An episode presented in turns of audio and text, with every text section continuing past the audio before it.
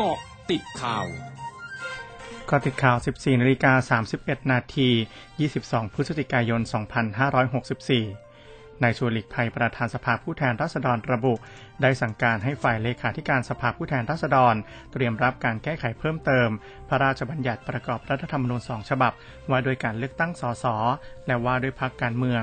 ซึ่งคาดว่ารัฐบาลจะมีการเสนอมาประมาณช่วงเดือนธันวาคม ถึงเดือนมกราคมปีหน้า และจะมีการบรรจุในระเบียบวาระทันที เพราะคณะกรรมการการเลือกตั้ง ได้เตรียมการไว้ล่วงหน้าแล้ว โดยคาดว่าจะใช้เวลาพิจารณาไม่นาน และหวังว่าจะไม่มีอุบัติเหตุทางการเมือง หรือยุบสภา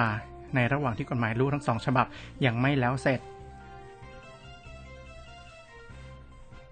นายพรเพชรวิชิตชนชัย ประธานวุฒิสภาเผย กรณีสมาชิกวุฒิสภา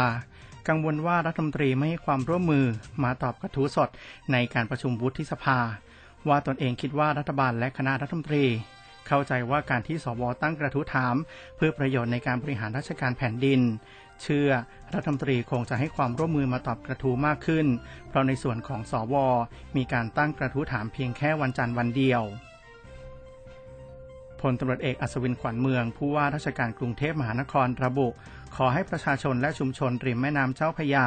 ในแนวฟันหลอและอยู่นอกคันกั้นน้ำที่อาจได้รับผลกระทบ จากน้ำทะเลหนุนสูงตั้งแต่วันนี้ ไปจนถึงวันที่ 28 พฤศจิกายนนี้ ให้เฝ้าระวังทรัพย์สินและติดตามสถานการณ์น้ำอย่างต่อเนื่อง ซึ่งกทมได้ประสานกรมชนประทาน ชะลอการปล่อยน้ำบริเวณท้ายเขื่อน พร้อมให้เจ้าหน้าที่ตำรวจ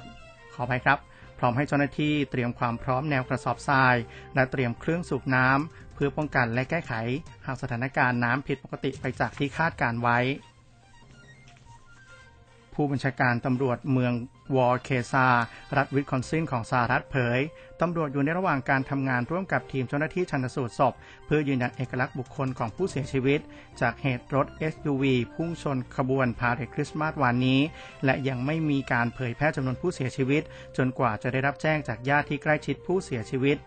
ด้านโรงพยาบาลสองแห่งระบุว่า มีผู้ได้รับบาดเจ็บจากเหตุการณ์ดังกล่าว ที่เขารับการรักษาในโรงพยาบาลจำนวน 28 คน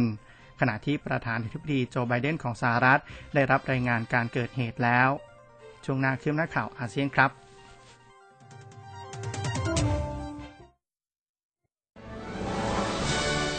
ร้อยจุดห้าคืบหน้าอาเซียน นายไซฟุดดิน อับดุลลา รัฐมนตรีกระทรวงการต่างประเทศมาเลเซียเผย ไม่มีตัวแทนจากเมียนมาเข้าร่วมการประชุมสุดยอดจีนสหรัฐ ในรูปแบบเสมือนจริงวันนี้ ขณะที่วานนี้มีการตกลง ให้อัครราชทูตเมียนมาประจำกรุงปักกิ่งของจีน เป็นตัวแทนเข้าร่วมการประชุม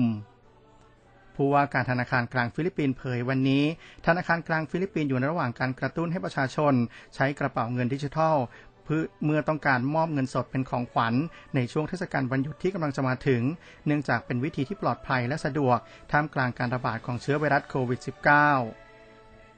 BTS บอยแบนด์ชื่อดังของเกาหลีใต้ สร้างประวัติศาสตร์ด้วยการคว้ารางวัลศิลปินแห่งปี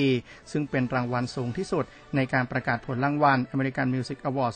2021 ที่นครลอสแอนเจลิสของสหรัฐเช้าวันนี้ ตามเวลาในเกาหลีใต้